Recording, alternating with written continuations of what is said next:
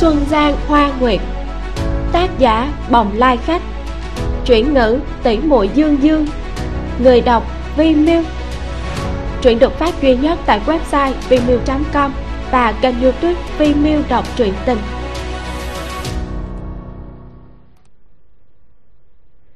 Tập 40 Lúc rạng sáng, cửa hoàng cung đột nhiên mở ra một đội binh lính toàn bộ võ giáp xuất hiện trên đường phố kiến khang. Đuốc sáng rực, người ngựa ồn ào. Người dân ở những ngôi nhà đối diện mặt đường bị tiếng động đánh thức vì hoảng sợ. Không ai dám ra ngoài xem chuyện gì đang xảy ra. Từ sau khi vinh khang đi vào kiến khang, điều này đã trở thành thông lệ đối với người dân. Điều duy nhất họ có thể làm là chốt cửa chặt hơn và dỗ dành lũ trẻ trong nhà mau ngừng khóc để tránh gây ra điều xui xẻo tông thất quý tộc, bao gồm quan viên lớn nhỏ cả triều, đều bị đánh thức từ lúc sáng sớm bởi tiếng đập cửa đột ngột và dữ dội. Biết được vinh khang ra lệnh, yêu cầu mọi người vào cung ngay lập tức. Tất cả không biết đã xảy ra chuyện gì. Sợ hãi vội vã ra ngoài dưới sự thúc giục bức ép của binh lính như lan như hổ. Đến khi tới nơi, một số người, ngay cả giày cũng không kịp đi, người chưa mặc quần áo chỉnh tề còn nhiều hơn đối với quan viên nam triều trọng bề ngoài, chuyện này trước đây quả thực là không thể tưởng tượng được. Nhưng hiện tại, không ai có thời gian để ý tới những chi tiết này. Mấy trăm người bị đuổi vào hoàng cung đại điện. Vô cùng kinh hoàng khi nhìn thấy cảnh tượng bên trong. Trong đại điện đèn đuốc sáng trưng. Cao thái hậu ngồi tê liệt trên chiếc ghế, mà nàng ta thường ngồi tham dự quốc sự cùng tiểu hoàng đế. Sắc mặt tái nhợt, nước mắt không ngừng tuôn rơi toàn thân dường như hơi run nằm rất yếu đuối bất lực. Nếu không phải phía sau có một cung nhân đỡ lấy, ép ngồi thẳng lên, thì chỉ sợ nàng ta đã ngã xuống rồi. Tiểu hoàng đế ở bên cạnh nàng ta, mặc áo ngủ, giống như vừa mới bị kéo ra khỏi giường, thân thể dựa nghiêng vào trên ghế, hai mắt nhắm nghiền, đầu nhẹ nhàng nghiêng sang một bên, bất động một cách kỳ lạ. Nhìn như đang ngủ rất say, nhưng thực ra là đã chết mà ngũ quan thất khiếu vẫn đang từ từ rỉ ra máu đen. Cậu đã chết, trên mặt biểu cảm vặn vẹo, tỏ rõ đau đớn khủng khiếp, có thể thấy rõ đã bị tra tấn dày vò trước khi chết.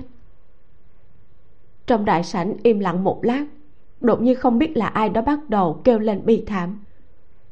Bệ hạ đã xảy ra chuyện gì? Quần thần bấy giờ mới phản ứng cùng quỳ xuống khóc lóc giữa những tiếng la hét và than khóc thót tim. Đôi mắt của cao ung dung đờ đẫn không phản ứng. Như thể linh hồn đã rời khỏi cơ thể. Thứ để lại chẳng qua chỉ là một cái vỏ rỗng mà thôi. Đang lúc quần thần gào khóc thảm thiết, phía sau cửa điện đột nhiên có âm thanh ma sát của đào kiếm và khôi giáp phát ra. Có người đi vào trong điện. Quần thần ngẩng đầu lên, nhìn thấy vinh khang được một nhóm sĩ binh võ giáp vây quanh xuất hiện vinh khang dừng ở trước thi thể tiểu hoàng đế mặt hướng về các đại thần ở phía đối diện. Mọi người vừa hận vừa sợ y tức khắc im bặt không còn người nào dám khóc lóc nữa. Trong điện lại lần nữa an tĩnh xuống. Vinh khang quát to. Dẫn vào. Có tiếng người bước chân có tiếng bước chân vang lên. Quân thần quay đầu lại thấy thủ hạ của vinh khang áp tải mấy người bị trói chặt từ ngoài điện đi vào là ngự sử trương trực và vũ lâm tướng quân, tên là lưu chấn, phụ trách thủ vệ hoàng cung trước khi vinh khang vào kinh. Vinh khang chỉ vào thi thể của tiểu hoàng đế, nói, các ngươi đều đã thấy rồi, bệ hạ đã bị người ta hạ độc mà chết, vô cùng thảm khốc. Ta đã điều tra rõ, kẻ đầu têu có ý đồ mưu hại bệ hạ để sáng vị chính là mấy người này. Ta đã bắt chúng đưa đến đây tử hình ngay tại chỗ để báo thù cho bệ hạ. Nói xong, y lại quát lên một tiếng. Máy đào phủ cầm quỷ đầu đại đao đi lên. Đẩy hai người này xuống đất chuẩn bị hành quyết. Hai người ra sức giãy giụa hướng về cao ung dung kêu to, thái hậu cứu mạng. Sắc mặt của cao ung dung càng tái nhợt hơn, nhắm mắt lại. Tay run rẩy không ngừng. Móng tay đâm sâu vào da thịt. Sâu trong lòng bàn tay một vết máu chậm rãi rỉ ra giết cho ta. Tiếng nói vừa dứt phập một tiếng. Đầu của hai người rơi xuống đất lăn vài vòng mới ngừng lại được. Nền đại điện vốn bóng loáng như gương lập tức bị bao phủ bởi một bãi máu đỏ tươi. Sắc mặt của các quan viên trắng bệch không khỏi run bần bật. Vinh khang cười dữ tợn nói ngoài hai người bị tử hình này ra ta còn tra được một vài đồng đáng khác. Hai mắt gã lóe lên tia hung hãn đảo qua đảo lại trên mặt các đại thần. Những người bị ánh mắt của y chiếu đến đều sợ tóc gáy. Hận không thể độn thổ ba thước để mình có thể thoát khỏi nơi này. Lưu huệ đứng trong đám người tuyệt vọng cúi đầu, không muốn bị vinh khang nhìn thấy. Lại nghe thấy tiếng bước chân đang hướng về phía mình. Ông ta ngước lên, nhìn thấy mấy binh lính tách mọi người ra, xông tới trước mặt, không chút phân trần kéo ông ta ra ngoài. Ông ta hốt hoảng hô to oan quá ta không biết gì cả. Cái chết của bệ hạ không liên quan đến ta. Vinh khang hừ một tiếng. Hừm hai người kia rõ ràng đã công khai hết. Người chính là đồng đảng. Người đâu? Giết hắn. Quần thần hoảng sợ. Lưu huệ không còn để ý tới mặt mũi nữa quỳ xuống đất van xin. Thái sư tha mạng.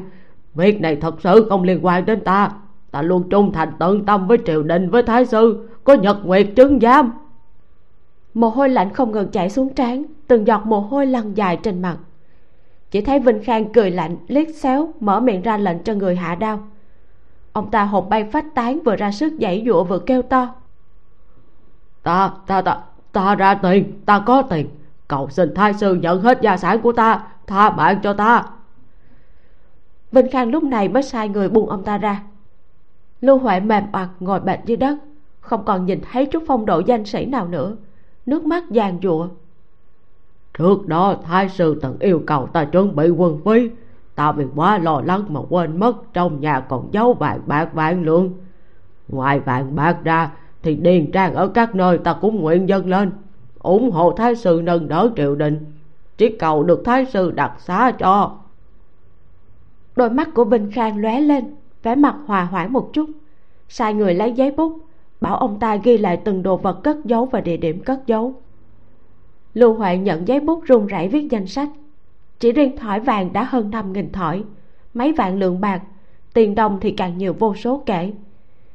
Địa điểm cất giấu có tới hơn 10 chỗ, còn có điền trang bất động sản các nơi thì chi chít đầy một trang giấy.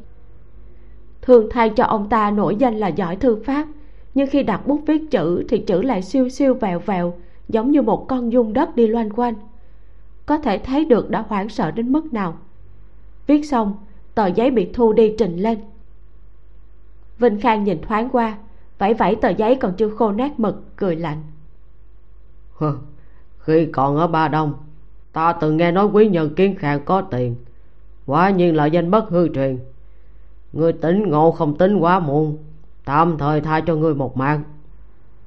Lưu hoài biết đã tránh được một kiếp mới thở phào nhẹ nhõm lại nghĩ đến toàn bộ gia tài đều hóa thành hư ảo, thì tim như bị đau cắt trước mắt tối sầm, cuối cùng không chống đỡ được nữa, ngã quỵ xuống.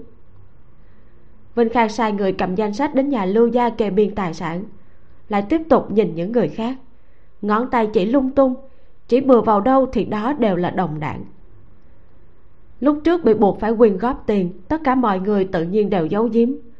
Tối nay biết là không thể trốn thoát tiểu hoàng đế cùng với hai thi thể dưới đất kia là chứng cứ rõ ràng.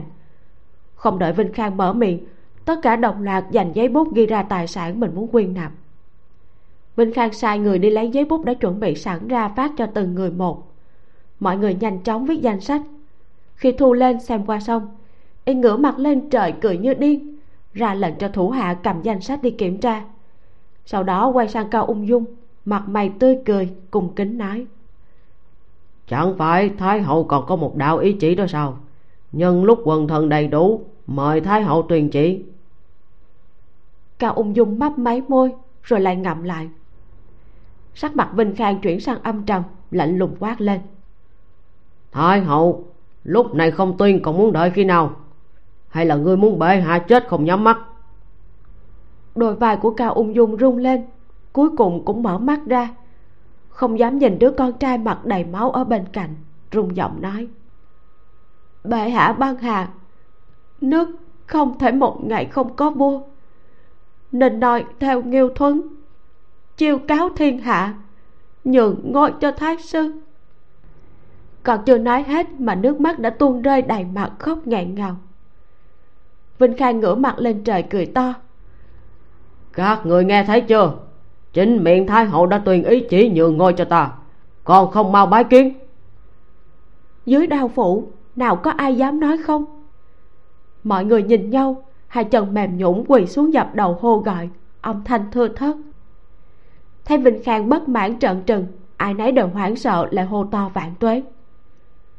Đáng thương cho triều đình, văn võ bá quan trước dâm uy của vinh khang đã mặc cho vinh khang xoa nắng, đùa bỡn và khống chế như thế tôn thất quý tộc, quan lớn sĩ tộc ngày xưa, bất kể từng tôn quý phong lưu như thế nào, thì vào lúc này, trước bạo lực giả mang không chút che giấu, đã không còn bất cứ tôn nghiêm nào cả. Tùy tiện đến tận bậc này, thật sự khiến người ta không dám nhìn. Vinh khang ngửa mặt lên trời cười đắc ý, chỉ đích danh tên họ, muốn mấy nhà ngay tối nay đưa con gái vào hậu cung phong làm phi tần người y điểm trúng đều là sĩ tộc quý tính có danh vọng của nam triều. Ngoại trừ con gái của lưu thị, còn có con gái của trung thư lệnh phùng vệ. Lưu huệ vừa mới tỉnh lại, nghe thấy vinh khang muốn đưa con gái của mình vào cung làm phi tần cho y. Trước mắt lại tối sầm lần nữa ngất đi. Vinh khang cười xong, nhìn thấy mấy người được điểm trúng kia đều cúi đầu nghe theo, không dám phản kháng. Chỉ duy nhất có người đứng lên phẫn nộ nhìn mình. Nhìn kỹ thì thấy đó là phùng vệ bạn sai người đi tới ấn ông ta xuống đất. Lúc mới đi vào, vừa nhìn thấy tiểu hoàng đế chết thảm, còn thái hậu thì đang trong tâm trạng tuyệt vọng. Phùng vệ liền biết đại sự không ổn. Ngay tại mấy ngày trước, cao ung dung từng bí mật thông báo tin tức cho ông ta. Thương nghị làm cách nào để trừ khử vinh khang?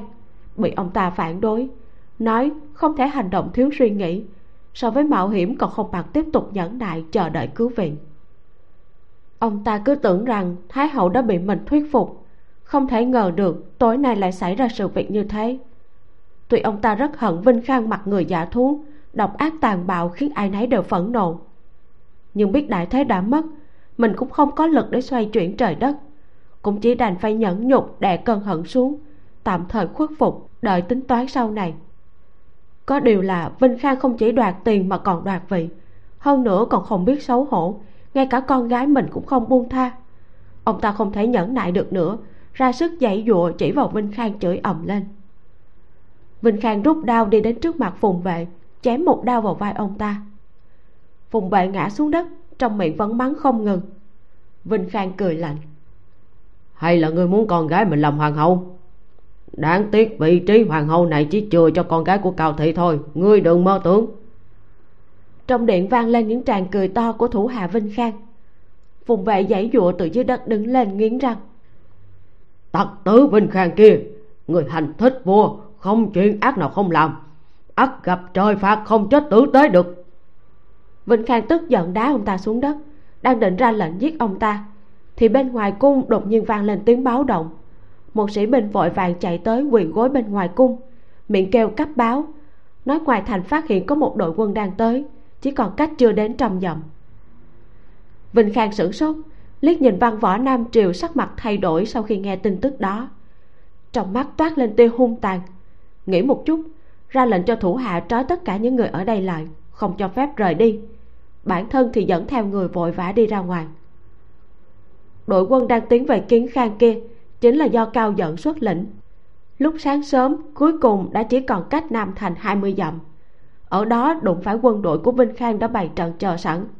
Hai bên giao chiến ác liệt, đến giờ ngọ vinh khang không địch lại. Lại nghe nói lục giảng chi cũng lãnh mấy vạn người đang tiến về kiến khang, thì vội vàng mang theo quân đội còn sót lại trốn vào trong hoàng thành đóng cửa không chiến. Màn đêm buông xuống, quân đội của cao giận và quân đội của lục giảng chi đuổi tới hội họp với nhau. Nghỉ ngơi chỉnh đốn xong, ngay hôm sau khi chuẩn bị phát động tấn công thành, thì lại nhận được tin tức rằng vinh khang đã xua đuổi tông thất quý tộc, sĩ tộc quan viên trong thành, cùng với binh lính nam triều lúc trước y vừa mới vào thành đã giao nộp vũ khí đầu hàng. Tổng cộng mấy ngàn người, đến trên một bãi đất trống phía nam thành. Uy hiếp, nếu như tấn công thành thì y sẽ tiến hành đổ sát toàn bộ. Ngày hôm đó, tông thất quý tộc, sĩ tộc quan viên, ngày thường không chuyên cần, ngũ cốc chẳng phân biệt, dưới áp bức của đào phủ đã phải nhặt thủ cuốc tự đào hố cho mình trong nước mắt lưng tròng. Từ sáng sớm đến trời tối, hơi có chậm trễ chút thôi là bị côn đánh roi quất. Đợi khi đào hố xong, thì lại bị xua như xua vịt xuống hố trùng tập thể. Có người hơi không thuận theo là bị giết chết. Mọi người đều hỗn loạn, không còn dám phản kháng, đành phải tự mình bước xuống hố. Để đất từ trên đầu rơi xuống, bất lực nhìn bản thân bị trôn dần đến thắt lưng. Cả người giống như bị trồng xuống dưới đất, không thể cử động được trong những âm thanh cầu xin và tiếng vang khóc tràn ngập tuyệt vọng. Trên chiếc hố tập thể binh lính vinh khang phát ra những tràng cười đinh tai nhức óc. Tiếng cười điên cuồng quanh quẩn ở mỗi góc của tòa hoàng thành phồn hoa này, mãi không tiêu tan. Ngay cả dân chúng bình thường cũng rất bất mãn với đám người quyền quý này. Giờ phút này cũng thấy xót xa thay, bầu trời xám xịt. Tòa thành kiến khang, nơi sinh sống của mấy chục vạn người, rơi vào sự im lặng kinh hoàng đường phố tràn ngập sự im lặng chết chóc, giống như một ngôi mộ giữa ban ngày. Phòng lưu chiết nhục, phú quý điêu linh, thảm kịch nhân gian, chẳng qua chỉ thế mà thôi. Những chiếc bánh hồ ném xuống đất, bị gió và nắng thổi tung là khẩu phần ăn duy nhất họ nhận được hàng ngày. Đó là tất cả những gì có thể giữ cho họ khỏi chết đói.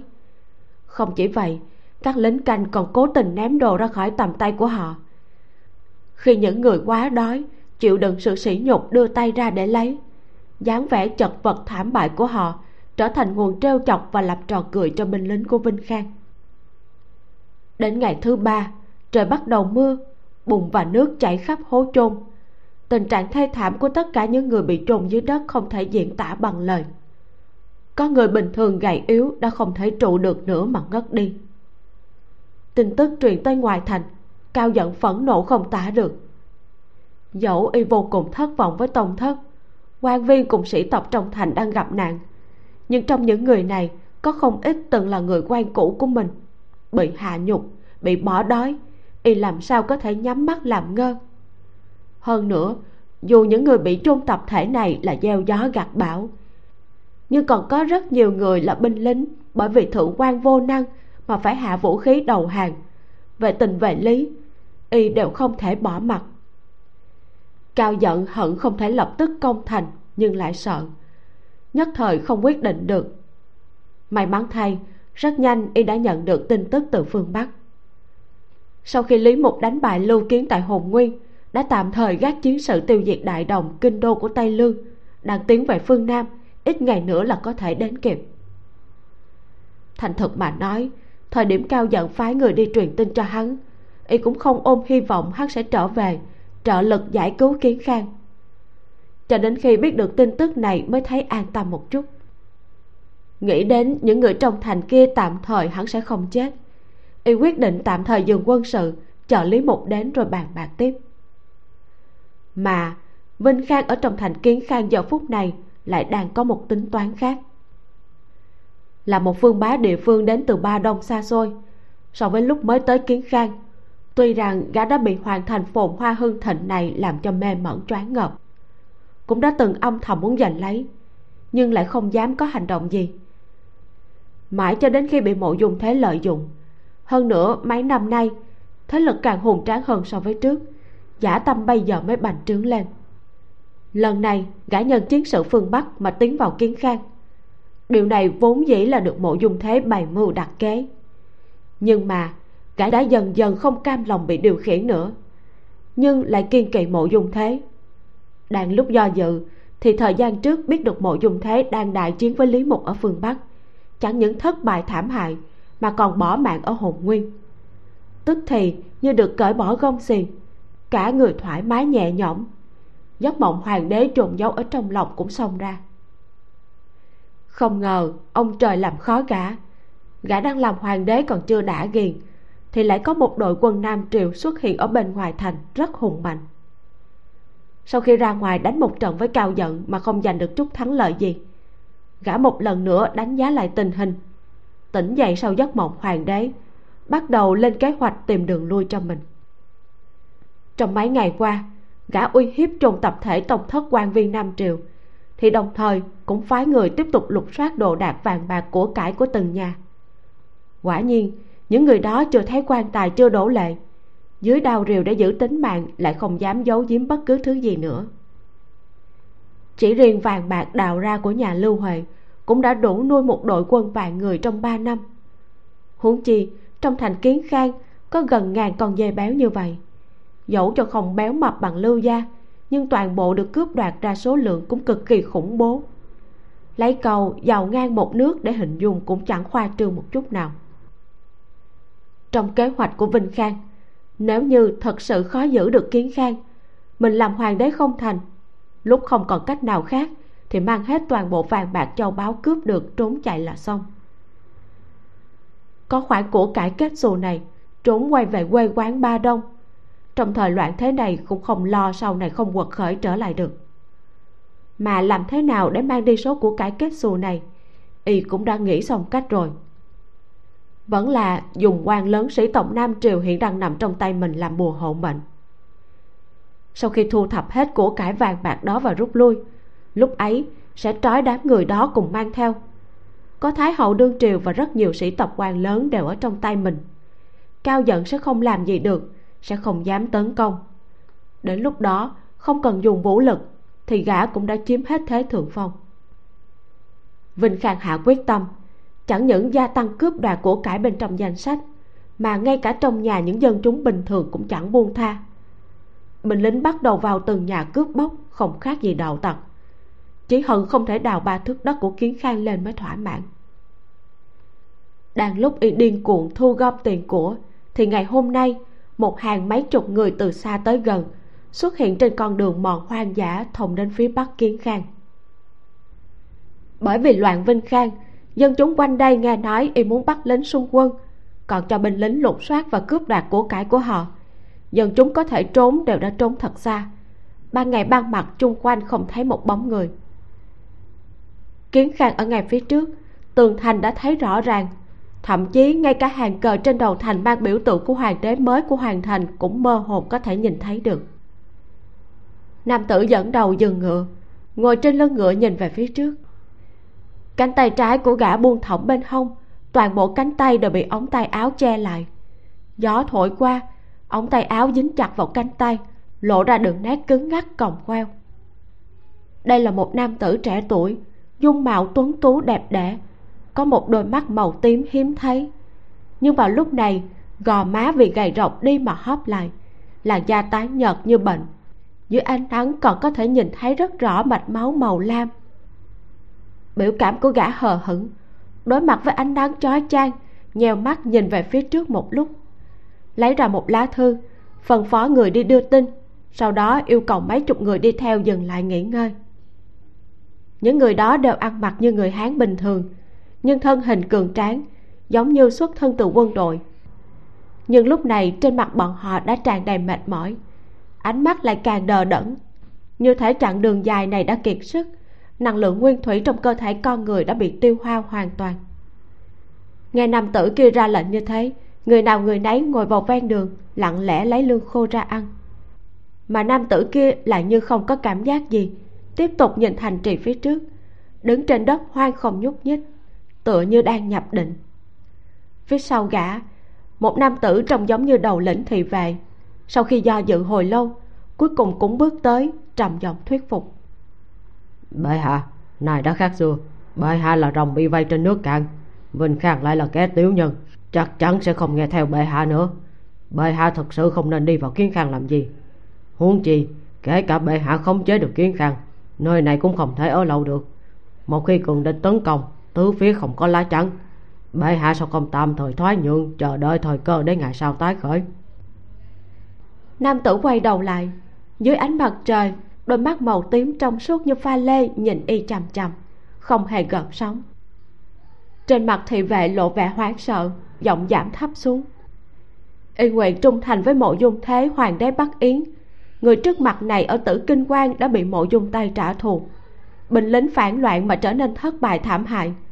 Là một tử vệ của mộ dung thị, y đã liều chết cùng mấy chục thủ hạ trung thành, cuối cùng mới cứu được mộ dung thế từ trong tay loạn quân chạy thoát đi đầu tiên là thất bại ở trung nguyên, rồi lại rơi vào cảnh thảm bại như thế này. Đã từng dụng binh thiên hạ, nay còn lại bên người chỉ có mấy chục hộ vệ. Y vốn tưởng rằng mộ dung thế sẽ tìm một nơi để trốn, tránh khỏi mộ dung tay đang truy tìm thi thể. Cho dù hùng tâm có bất tử như cũ, thì cũng nên âm thầm ngủ đông chờ ngày sau có cơ hội tái khởi. Nhưng thật kinh ngạc là, ngày đó từ trong cơn hôn mê tỉnh dậy mộ dung thế mở mắt ra, nằm ngửa mặt dưới đất, để mặc cho máu đen nhuộm thẫm trên người, cứ đối mặt với bầu trời đêm không nhúc nhích. Cả một đêm như vậy, gã cứ nằm như xác chết, khiến cho người bên cạnh thậm chí còn tưởng rằng gã đã chết rồi. Mãi đến rạng sáng, gã mới lên tiếng. Câu nói đầu tiên và cũng là duy nhất, đó là lên đường đi kiến khang.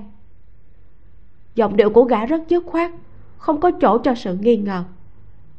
Cứ như vậy, mấy chục người vào lúc này đã đi tới đây. Kiến khang đã gần ngay trước mắt, một khi đi vào thì không còn đường lui.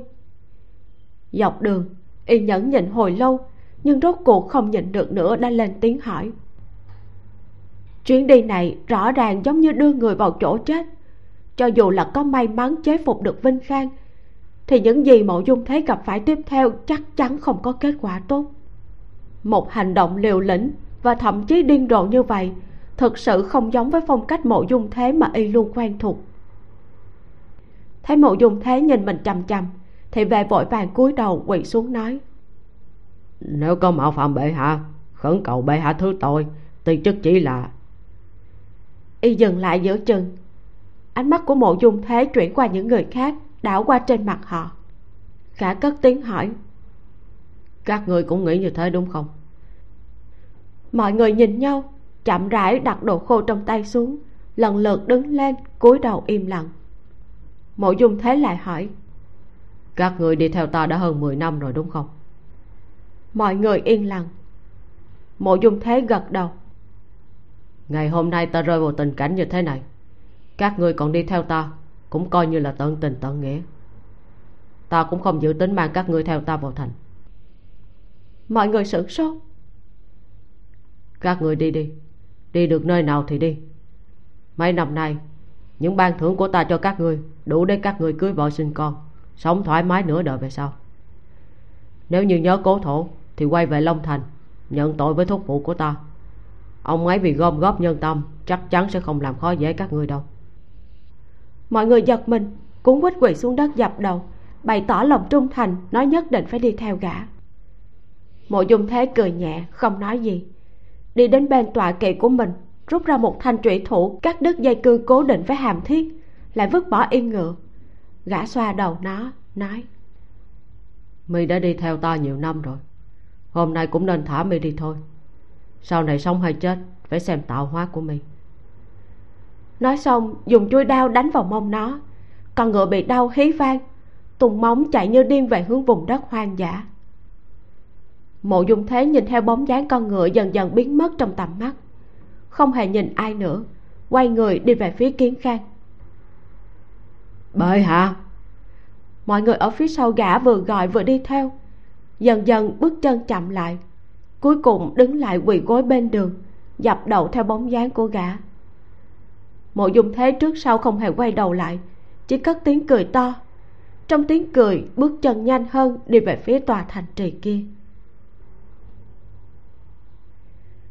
Vinh khang mặc long bào uy phong lẫm liệt ngồi trong cung điện kiến khang lộng lẫy, ra lệnh cho người đưa mộ dung thế vào. Trước khi gã được dẫn vào, đã bị kiểm tra lục soát toàn bộ. Ngay cả đế giày cũng bị kiểm tra. Thấy không có gì lạ mới được cho đi vào. Dưới cái nhìn chăm chú của vô số ánh mắt gã đi về phía vinh khang. Tới gần rồi thì dừng lại, quỳ xuống hành lễ hô bệ hạ. Vinh khang vô cùng đắc ý hài lòng. Phong thủy luân chuyển. Nhớ trước đây lúc mộ dung thế chiếm phương bắc xưng đế, mình ngẩng đầu nhìn gã mà ngưỡng mộ. Này thời thế đảo ngược, đổi thành mình ngồi ở trên cao, còn người tiên bi vốn dĩ luôn âm u, khiến mình thấy e dè sợ hãi. Hôm nay lại cúi đầu xưng thần với mình, làm sao mà không đắc ý cho được? Vinh khang ra lệnh cho mộ dung thế đứng dậy cười giả tạo nói.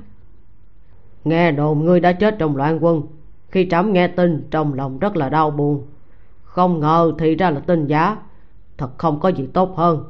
Nhưng không biết hôm nay người tới kiến khang là vì chuyện gì? Mộ dung thế nói. Không giấu gì bệ hạ. Thần tuy may mắn sống sót nhưng mà bộ hạ đã bị tàn rã hết. Trốn cũ khó về. Lại bị thúc phụ đuổi giết đã rơi vào đường cùng rồi thần biết bệ hạ thế đang to lớn cho nên thần đặc biệt tới đây để cầu xin sự bảo vệ. Vinh khang ngoài cười nhưng trong không cười nói không dám không dám nhưng mà trong thư người nói. Trong bức thư gửi cho vinh khang mộ dung thế nói mình cũng đã từng mấy năm làm hoàng đế. Ngay từ ban đầu đã biết trong loạn thế ăn bữa hôm lo bữa mai cho nên đã cất giấu rất nhiều của cải vàng bạc châu báu mộ dung thế gã nguyện dân bảo tàng lên nhằm bày tỏ sự trung thành của mình. Lòng người vốn tham lam, không đủ rắn nuốt voi. Tuy ở kiến khang đã thu được một lượng lớn của cải kết xù, nhưng đối mặt với sự cám dỗ to lớn này, lòng tham của vinh khang càng bành trướng hơn. Trong lòng rất dao động. Tuy rằng biết rõ chuyến đi này của mộ dung thế rất không bình thường, nhưng y vẫn không thoát được sự cám dỗ đó. Cũng may, mộ dung thế đi một mình lại bị lục soát toàn thân. Chắc hẳn cũng chẳng gây nên được sóng gió gì. Mộ dung thế nói, bản đồ bảo tàng ở đây, để bệ hạ hiểu rõ, thần đã liệt kê ra số lượng một cách tỉ mỉ. Nói xong, lấy trong ngực ra một tấm da dê, đi đến gần vinh khang rồi dừng lại, giao cho người bên cạnh vinh khang. Vinh khang nhận lấy, thấy trên bản vẽ đánh dấu vị trí địa lý rất rõ ràng, vừa xem là hiểu ngay vàng bạc, trầu ngọc được liệt kê đều được tính bằng xe. Hai mắt vinh khang không khỏi sáng lên, nhìn đi nhìn lại, cười lớn cất tấm da dê vào ngực. Sai người bày rượu mở tiệc chiêu đãi mộ dung thế. Trong bữa tiệc, mọi người đang bàn tán về những quan chức nam triều bị chôn vùi trong lòng đất. Tiếng cười không ngớt. Vinh khang trái ôm phải ấp, lộ ra vẻ mặt xấu xí. Uống mấy ly rượu, y nhìn mộ dung thế ngồi ở vị trí bên dưới mình nhớ tới khi gã làm hoàng đế từng có dáng vẻ vô cùng khinh thường mình. Vinh khang rất muốn trước mặt mọi người làm nhục mộ dung thế một trận. Ánh mắt liền rơi xuống cánh tay trái buông thõng của gã cười nói. Trẫm nghe nói cánh tay của người là bị lý một phế đúng không? Đại trưởng phu sống ở trên đời nếu không thể báo thù thì đúng là hô thẹn. Xung quanh vang lên tiếng cười chế nhạo. Mộ dung thế cung kính nói cho nên thần mới tới cậy nhờ bệ hạ chính là để báo thù. Vinh khang rất đắc ý mà cười. Từ lúc tiến vào, trẫm đã thấy cánh tay này vẫn luôn bất động. Có tiện cho trẫm xem được không? Xem xem lý mục đã phế cánh tay này của người như thế nào. Mọi người ồn ào hùa theo. Mộ dung thế nói, bệ hạ muốn xem, thần không có gì không tiện. Nói xong, bình thản giơ cánh tay trái lên, tay áo trượt xuống lộ ra cánh tay hơi vặn vẹo. Cơ bắp trên cánh tay gầy gò và teo tóp. Thậm chí bàn tay trông còn nhỏ hơn bàn tay phải bình thường. Vinh khang miệng chật chật tiếc nuối thở dài lắc đầu nói. Lý mục thật là đáng hận. Nhưng trẫm không biết cánh tay này của người hiện giờ nếu đánh nhau với nữ nhân thì ai thua ai thắng nhỉ? Tiếng nói vừa dứt liền có người đề nghị thử xem. Vinh khang trách móc. Hừm mộ dung lão đệ cũng coi như là anh hùng đương thời. Sao có thể để người trêu đùa như thế được? Tiếng cười trong điện càng lớn hơn. Trên mặt mộ dung thế lại không hề tỏ vẻ nổi giận cũng cười theo nói. Đánh nhau thì không biết được nhưng mà cầm bình rót rượu thì vẫn làm được.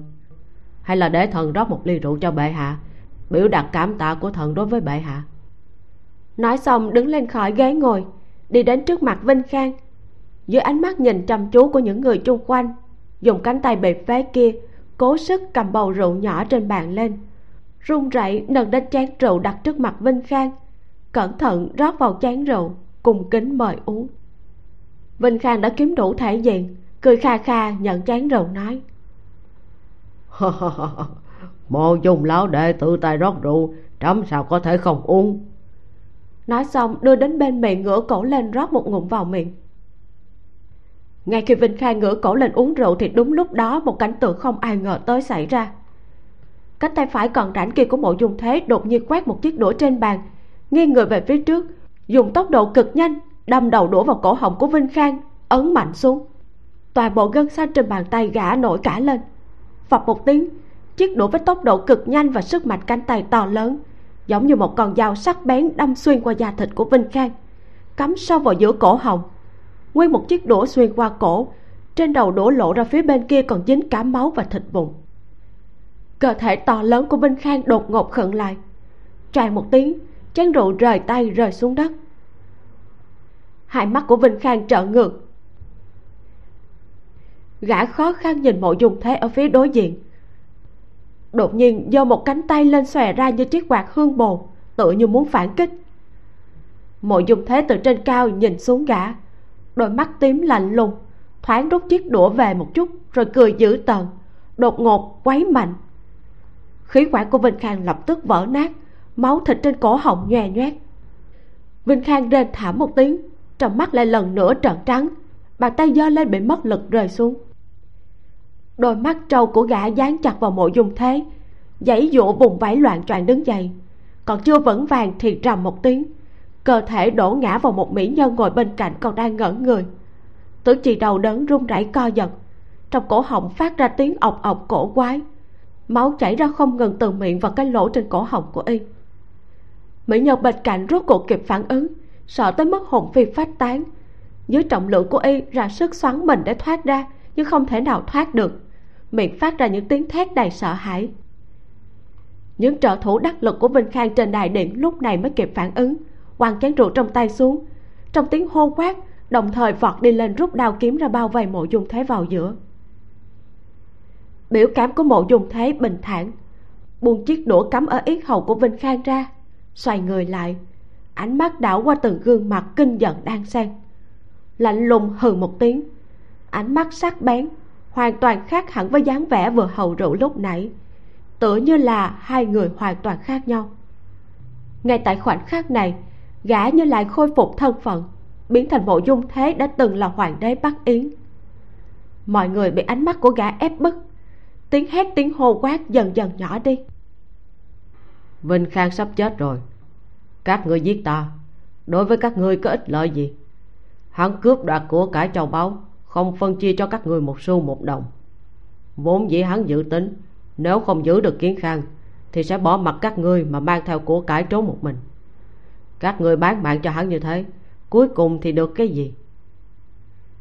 Mộ dung thế lạnh lùng nói, giọng điệu kiêu ngạo và tràn đầy khí chất vương giả. Vinh khang yêu tiền phong quan tiến tước rất là hào phóng, nhưng luận đến ban thưởng vàng thật bạc trắng thì lại rất so đo.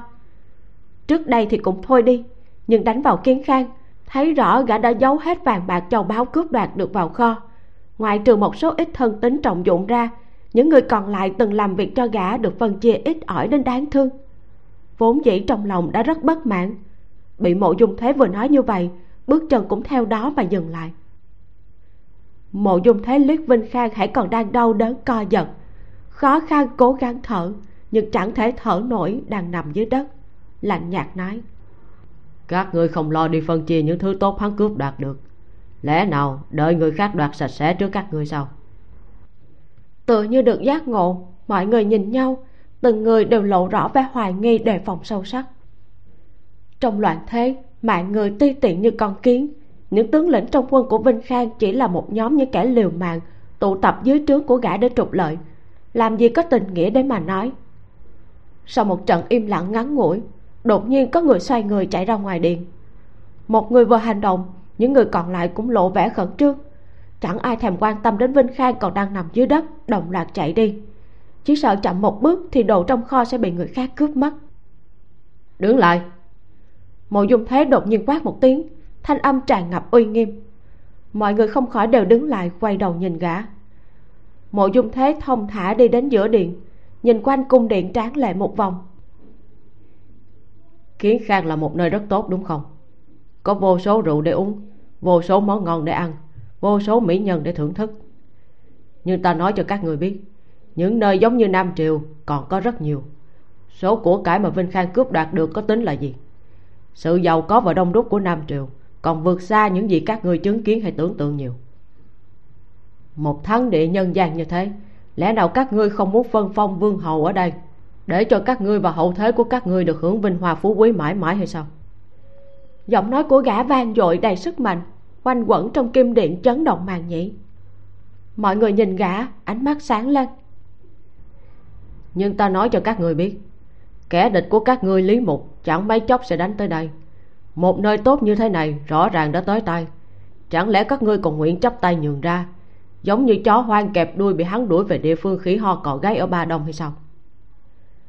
Ta biết các ngươi không muốn, nhưng nếu lý mục đánh tới, kết cục của các ngươi đã được định rồi ta sợ các ngươi dù có phân chia được tiền tài của cái, thì đến lúc đó chẳng còn mạng để mà hướng đâu.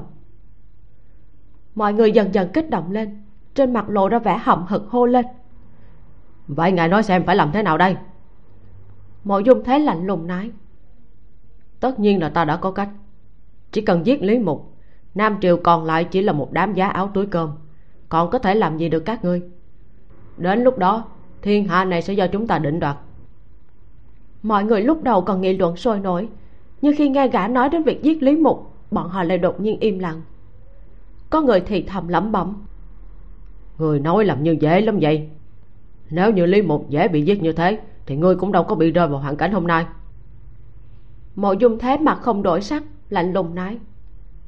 Tích hán cao tổ bốn lần bại bởi hạng vũ cuối cùng chỉ một trận chiến mà chiến thắng tạo nên đế nghiệp nhà hán mộ dung thế ta dĩ nhiên từng bại dưới tay lý mục.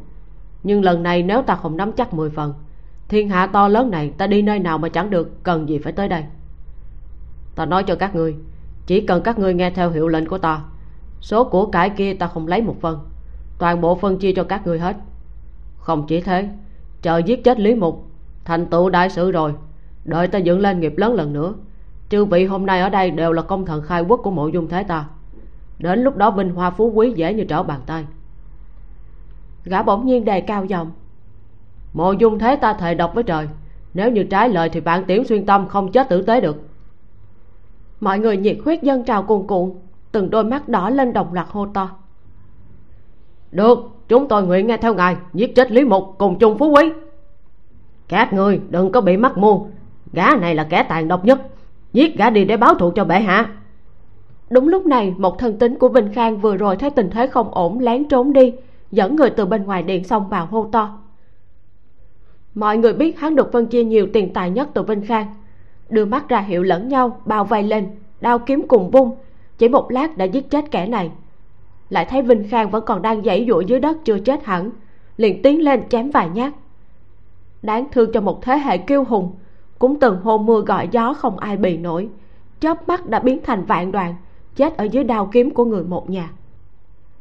Mộ dung thế lầu máu bắn lên trên mặt, lạnh nhạt nói, đi nhà kho phân chia tiền tài đi. Trên đại điện bộc phát những tiếng hoang hô, mọi người hồ hởi đi về hướng nhà kho.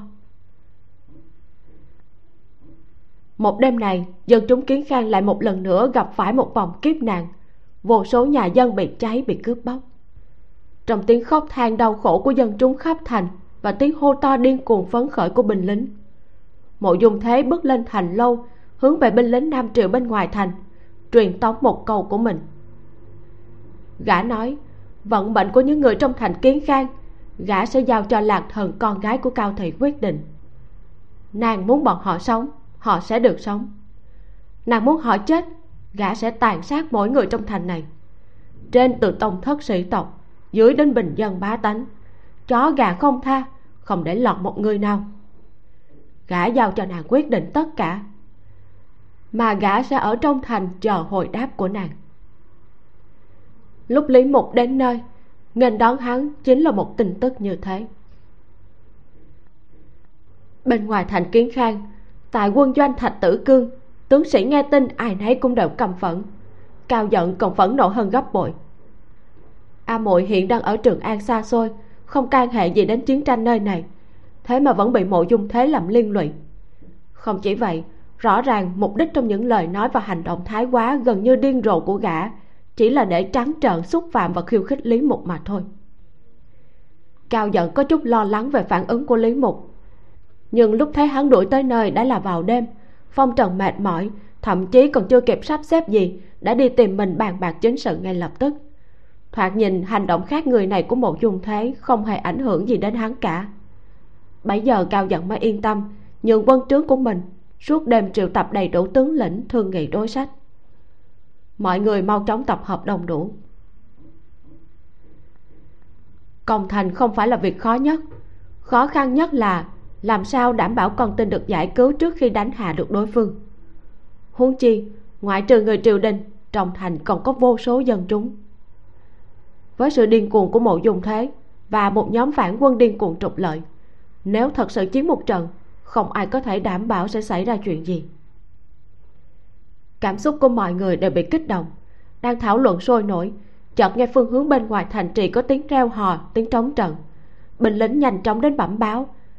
Nói là phản quân bắt rất nhiều dân chúng đi lên tường thành uy hiếp bên ngoài thành lui binh, nếu không sẽ đại khai sát giới.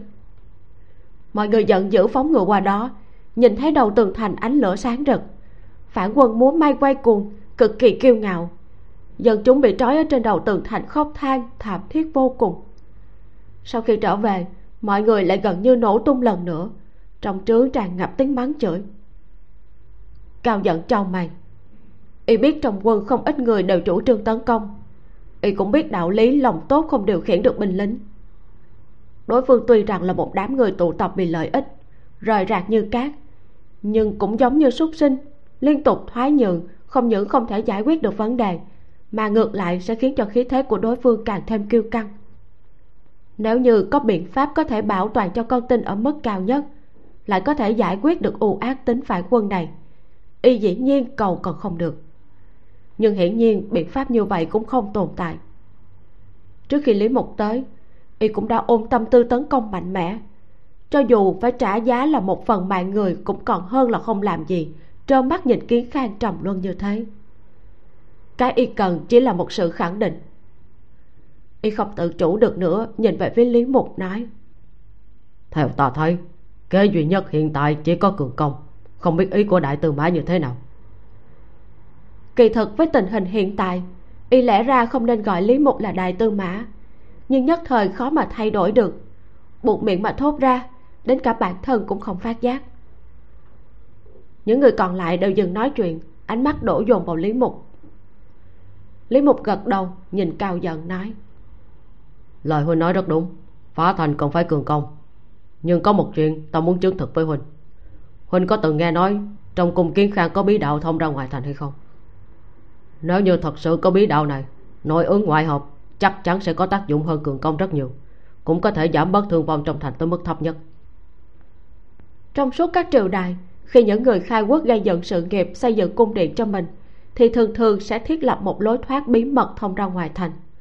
Đặc biệt trong thời loạn thế này, cách làm này càng phổ biến hơn.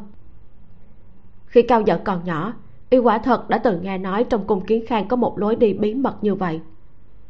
Nghe nói là thời kỳ đầu tiêu thất vượt sông về phương nam, nguyên đế suy xét đến sự suy nhược của hoàng quyền khi tu sửa hoàng cung đã âm thầm xây dựng một bí đạo thông ra ngoài thành. Để ngày nào đó, khi gặp phải tình hình nguy cấp, có thể chừa đường lui cho mình. Việc này cực kỳ bí mật, chỉ có một mình hoàng đế biết được cửa ra vào. Tới hiện tại rồi, số người biết chuyện này cực kỳ ít ỏi. Nếu lời đồn là sự thật, khi truyền tới hưng bình đế, ông ta đổ bệnh đột ngột đã không thể nói được. Bí mật này cũng theo ông ta xuống mồ thái khang đế thừa kế ngôi vị hoàng đế của ông ta và cao ung dung dĩ nhiên đều không biết.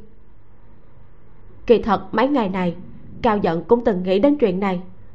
Đã có ý định thử một lần, phái rất nhiều binh lính đi ra ngoài phát động một cuộc tìm kiếm quy mô lớn bên ngoài thành. Hy vọng có thể tìm được lối vào bí đạo như lời đồn. Nếu thật sự có một lối đi bí mật như vậy vậy thì có thể từ lối ra đó để đi vào thành. Nhưng cao giật cũng biết chưa chắc những lời đồn đãi này là sự thật.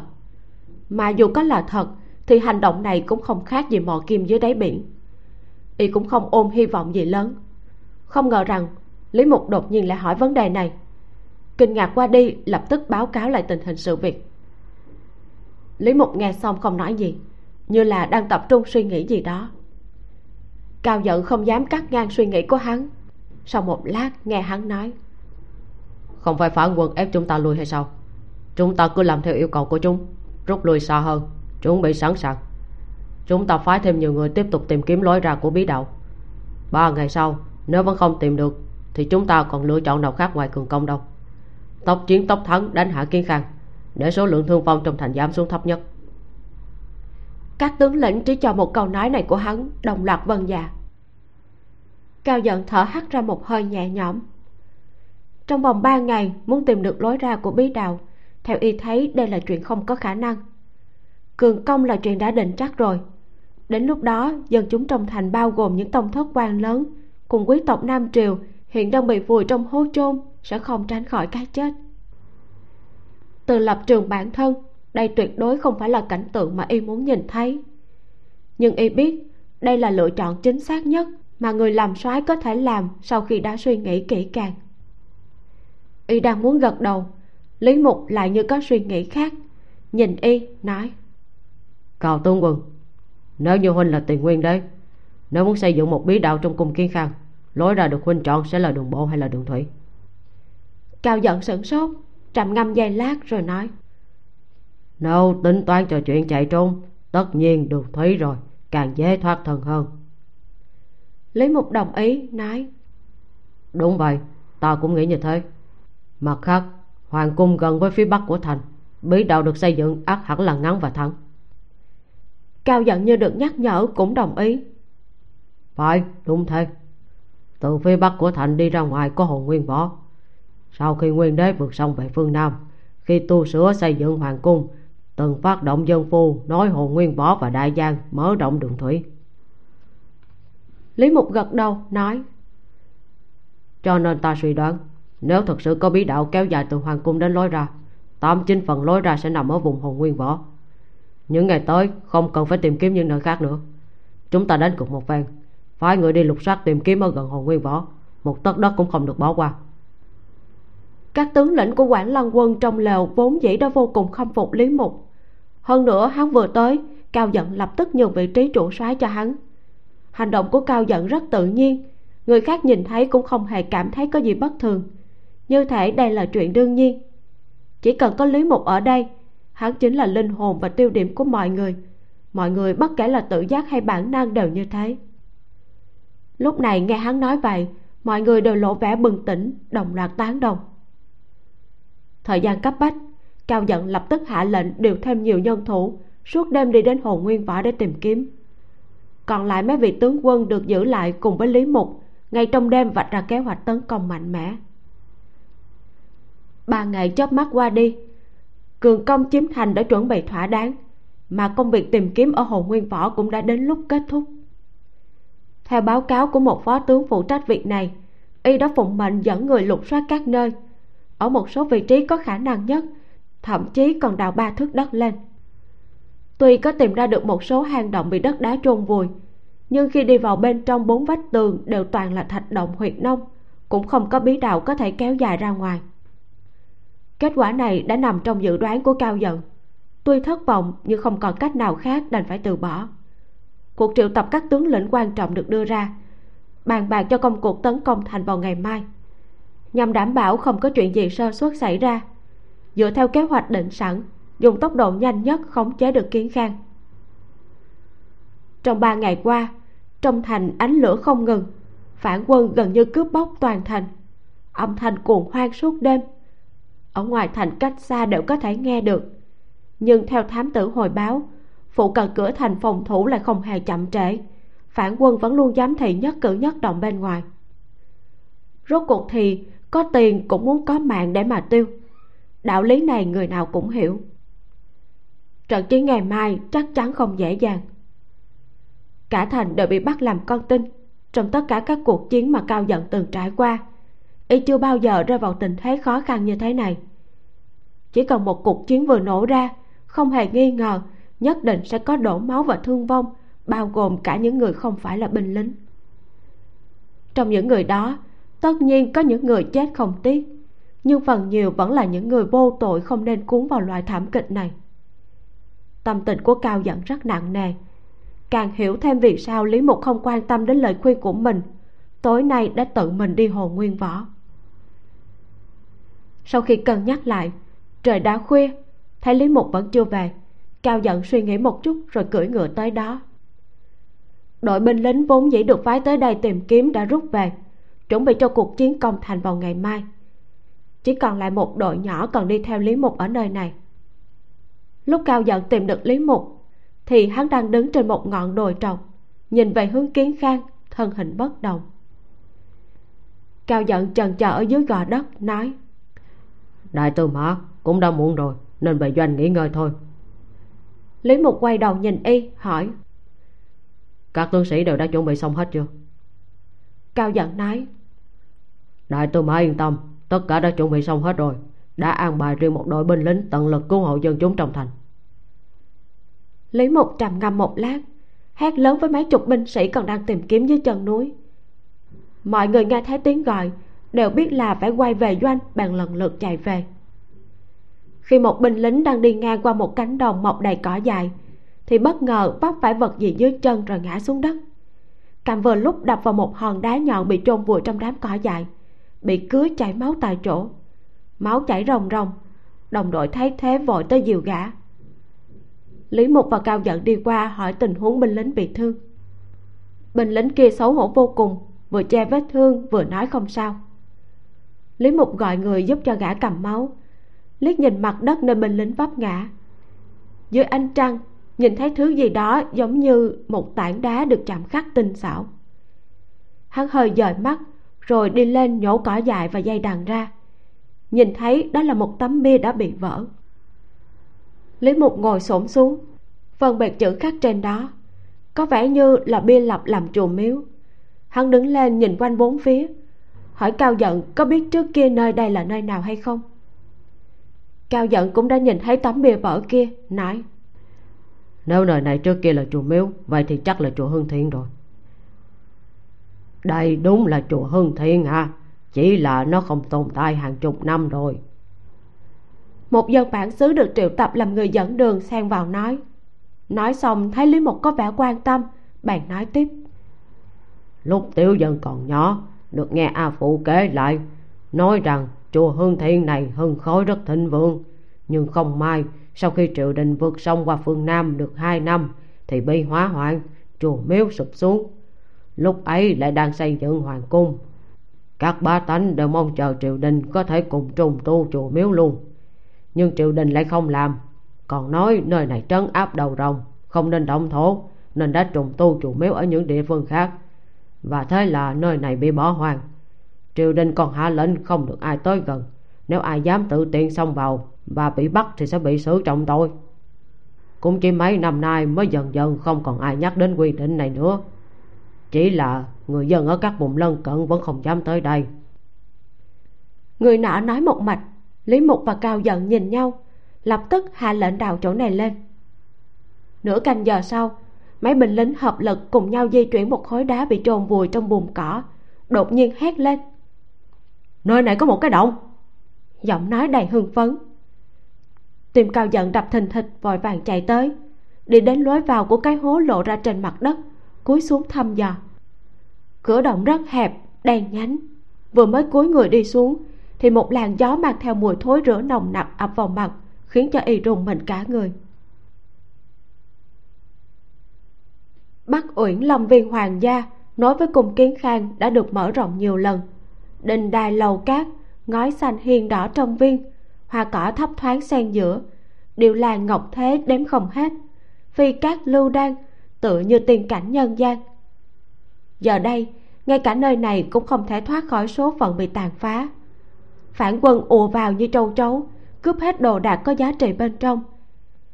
Ngay cả lớp mạ vàng trang trí bên ngoài các cây cột ở ngoài hành lang cũng không sót, bị lột toàn bộ đến cuối cùng chỉ còn trơ lại cây cột trụi lủi. Còn hoa cỏ chim chóc trong viên đều bị giẫm nát, hoặc bị gãy đổ, gãy cánh, thay phiên nhau bị càn quét, sau khi cướp bóc xong mới bỏ đi. Đêm nay, cành bốn sắp sửa trôi qua, là thời khắc đen tối nhất trước bình minh.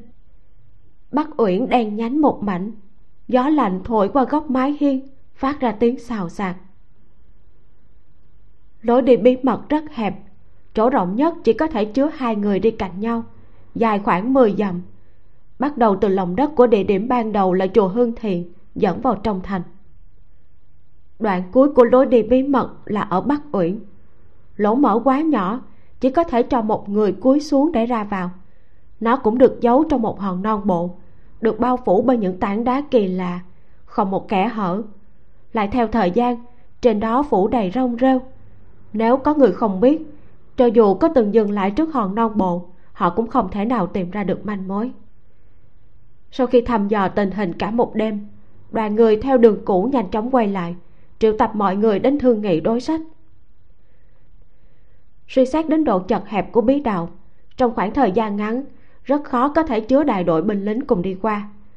Mà từ bắc uyển đi đến hố chôn người tập thể, khoảng cách cũng không tính là gần cộng thêm tính cảnh giác của phản quân trong thành vào thời điểm này. Không thể nào không bị phát hiện trên đường đi được. Người dẫn dắt binh lính vào thành.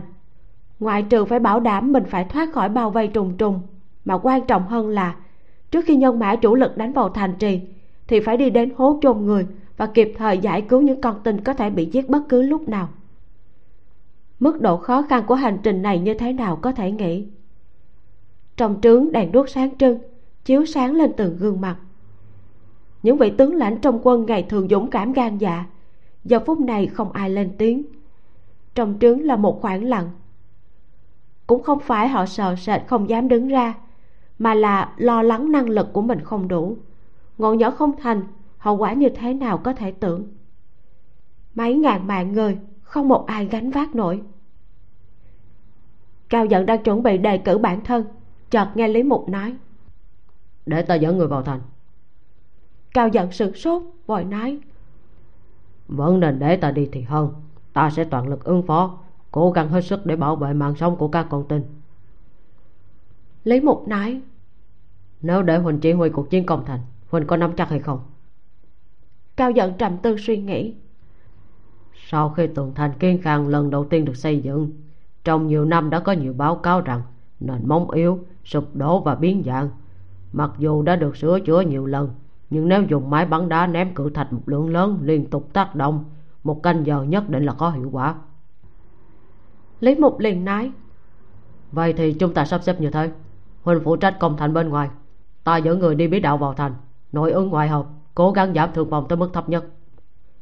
Hắn vừa nói xong, trong lều lớn lại rơi vào yên lặng. Cao giận nhìn lý mục. Ánh mắt của lý mục bình tĩnh, giọng điệu vẫn như thường lệ không hề ngạo mạn chút nào. Nhưng khiến người ta cảm thấy một loại bình tĩnh và ẩn chứa sức mạnh như thể thái sơn đang đứng trước mặt. Cao giận biết rõ rằng, nếu chuyện này để hắn đi làm, phần thắng sẽ lớn hơn mình. Nhưng tương ứng, nguy hiểm cũng lớn hơn. Mà nhiều người trong hố chôn mà hắn sẽ cứu, đã từng đối địch với hắn không lâu trước đó. Cao giận và lý mục nhìn nhau một lát. Lần đầu tiên trong đời y thực sự hiểu thế nào là tôn trọng và kính phục. Cao giận không phản đối nữa. Từ trên ghế đứng lên đi đến trước mặt hắn quỳ một gối xuống đất. Hành quân lễ với hắn cùng kính nói cao giận lĩnh mệnh chắc chắn sẽ không phụ sự gửi gắm của đại tư mã. Các tướng lĩnh khác trong lều cũng nói theo tất cả đều quỳ gối phía sau cao giận. Hy vọng có thể được đi cùng lý mục vào thành. Lý mục đứng dậy nâng cao giận và mọi người đứng lên cười nói kẻ nhảy xa, dùng mạnh cũng giết huống chi là đám ô hợp này. Một trận chiến này cái ác sẽ bị tiêu diệt đến cùng, nhằm cảnh tỉnh tứ phương và phát huy chính nghĩa. Mọi người nhiệt huyết sôi trào, tập hợp lại với nhau. Sau khi nhận được mệnh lệnh thì chia ra chuẩn bị. Bóng dáng màu chóng biến mất trong bóng đêm. Chiến trận sắp nổ ra rồi.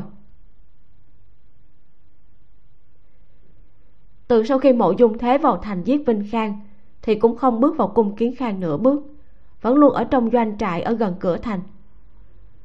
Nửa đêm đầu mùa đông, trước canh năm, gã tỉnh dậy sau một giấc mơ đen tối. Trong lòng chợt nảy sinh một linh cảm xấu gần như bản năng. Dường như bên trong tòa thành này, vào giờ phút này, đang xảy ra nguy hiểm gì đó mà gã không biết được. Gã biết quân đội ngoài thành sớm hay muộn gì cũng sẽ phát động cường công. Gã cũng biết rõ muốn dựa vào đám phản quân ở trong thành này để một lần nữa khởi thế. Dẫu cho chỉ để bảo vệ kiến khang thôi, cũng là nằm mơ giữa ban ngày. Những tên phản quân bị thuyết phục bởi tài hùng biện của gã và tiền bạc, đồng ý tạm thời trở thành thủ hạ của gã, thật ra cũng giống như gã, đều có mưu đồ riêng. Nó giống như một tòa nhà xây trên cát, sẽ sụp đổ bất cứ lúc nào. Thế nhưng gã chẳng quan tâm những người đó cuối cùng rồi cũng sẽ chết. Bọn họ chỉ có thể tự trách bản thân bị sự hám lợi điều khiển. Từ lúc một mình gã tiến vào tòa thành này, gã đã không còn nghĩ tới tương lai nữa. Gã là một người không có tương lai. Điều gã muốn chỉ có một thứ, đó là chờ lý mục tới. Mục đích hàng đầu của lý mục chính là giải cứu con tin, mà gã đã thiết lập trạm kiểm soát rất mạnh ở cửa thành trọng binh đầy đủ. Chỉ cần lý mục công thành, toàn bộ con tin sẽ bị chôn sống. Những người đó ngoại trừ là quan lớn sĩ tộc nam triều, thì còn có rất nhiều hàng tốt. Gã muốn cho lý mục cũng nếm trải cảm giác bất lực thất bại này, rốt cuộc là tư vị như thế nào? Hai mắt mộ dung thế sung huyết đỏ ngầu do sự mệt mỏi và phấn khích trong những ngày qua. Gã đang muốn đi ra ngoài doanh trướng lại nghe phương hướng đầu tường thành phía xa có âm thanh ồn ào náo động. Tìm gã nhảy dựng lên, lập tức xông ra ngoài. Thấy phương hướng đó có ánh lửa nổi lên, ở nơi xa đó trắng mờ, dưới tia nắng ban mai chói mắt vô cùng. Một tướng lĩnh bộ cũ của binh khang đã cưỡi ngựa đi tới. Tới gần rồi, mặt mày hưng phấn nói với gã, binh lính nam triều bên ngoài thành vừa rồi đột nhiên tới gần. Ý đồ muốn nhân lúc trời còn chưa sáng mà tấn công thành bất ngờ lại không ngờ trong thành đã có sự chuẩn bị từ sớm. Dưới sự áp chế của dầu hỏa và mũi tên trận mà đối phương phải im tiếng từ bỏ tấn công thành và lui về. Bệ hạ quá nhiên thần cơ chịu toán đã đoán được người nam triệu sẽ đánh lén. Lý một kia cũng chỉ có như thế mà thôi. Xin bệ hạ yên tâm ta đã mang theo các huynh đệ bài xong thiên la địa võng. Chỉ cần lý một dám vào thành thì sẽ để hắn có đi mà không về. Người kia không ngừng lại nhảy bên tai mộ dung thế nhưng dự cảm xấu trong lòng mộ dung thế càng trở nên mãnh liệt. Gã quay đầu, nhìn chằm chằm về phương hướng hố chôn kia. Trong lúc đang chần chừ, đột nhiên ở hướng hoàng cung bắc thành lại thoáng nổi lên âm thanh chém giết. Như có như không, nhưng bởi vì toàn thành đều là im lặng chết chóc, cho nên âm thanh nghe rất rõ. Sắc mặt gã hơi đổi. Thuộc cấp của vinh khang kia cũng nghe thấy, sửng sốt, sau đó giận dữ mắng lên một lũ không làm được trò trống gì, cũng không xem giờ là khi nào, chỉ biết lòi tranh cướp nhau, làm hống đại sự. Ông đây chém đầu bọn chúng. Hắn lạnh giọng gọi một phó thủ tới, ra lệnh dẫn người qua đó xem xét đã xảy ra chuyện gì, và bắt giữ tất cả những người lính dám rời bỏ vị trí, gây chiến với nhau vào lúc này. Mấy ngày nay, trong thành thường xuyên xảy ra chuyện binh lính chia nhóm đánh nhau, thậm chí giết nhau vì phân chia chiến lợi phẩm không đồng đều. Ồn ào đó chắc chắn là do chuyện này phó thủ đang muốn lĩnh mệnh rời đi, lại nghe mộ dung thế đột nhiên quát. Người đích thân đi đi điều thêm nhân thủ, nếu có chuyện gì lập tức tử thủ cho ta. Người nọ chần chừ nói, bệ hạ, chắc chỉ là binh lính ẩu đả nhau thôi, bên kia cũng đủ nhân thủ rồi. Lại điều đi nơi đó nữa, sợ là phân tán quân lực, làm hỏng kế hoạch ban đầu. Mộ dung thế gầm lên, cứ làm như ta nói. Người nọ giật mình kịp phản ứng trong lòng thầm chửi người tiên bi này quá âm trầm, khó hầu hạ. Nếu không phải sợ gã đã từng là hoàng đế bắc yến, trông cậy vào gã bày mưu tính kế diệt trừ tâm phúc đại họa lý mục, về sau chiếm cứ vùng đất màu mỡ nam triều này, mình cần gì phải nghe lời người tiên bi này điều khiển chứ? Hắn trong lòng thì chửi, nhưng hành động không dám chậm trễ, vội gọi người điều binh chạy đi.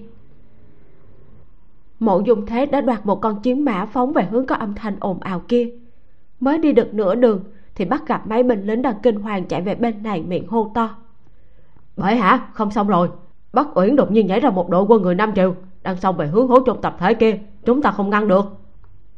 Trong tiếng hô của họ lộ rõ vẻ kinh sợ. Oanh một tiếng, toàn bộ máu trong cơ thể mộ dung thế vào một khắc này như xông lên tận não. Gã khẩn lại, đột ngột rút kiếm ra, đâm chết một binh lính chạy trước mặt sau đó quay đầu ngựa phi nước đại về phía hố trung. Bình minh ló dạng ở phía đông, bầu trời trở nên trắng xóa. Trong ánh sáng mờ ảo của buổi sáng, lý mục cùng đội ngũ theo sau từ dưới lòng đất, thuận lợi xuyên qua bắc uyển hoang tài không một bóng người. Nhưng vừa đi ra không lâu, lúc chạy tới hố chôn liền bị trạm gác mà mộ dung thế an bài ở toàn thành phát hiện, dẫn bình lính tới ngăn cản không có bất luận lời dư thừa gì.